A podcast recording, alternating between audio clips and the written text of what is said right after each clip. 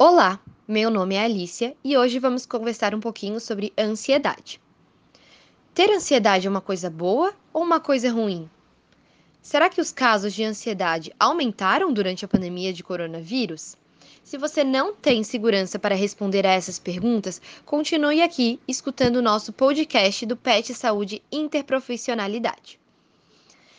Levando-se em conta o aspecto técnico, devemos entender ansiedade como um fenômeno que ora nos beneficia, ora nos prejudica, dependendo da circunstância ou intensidade. Ela pode se tornar patológica, sendo prejudicial ao nosso funcionamento psíquico, que seria o mental, e o funcionamento somático, que seria o corporal.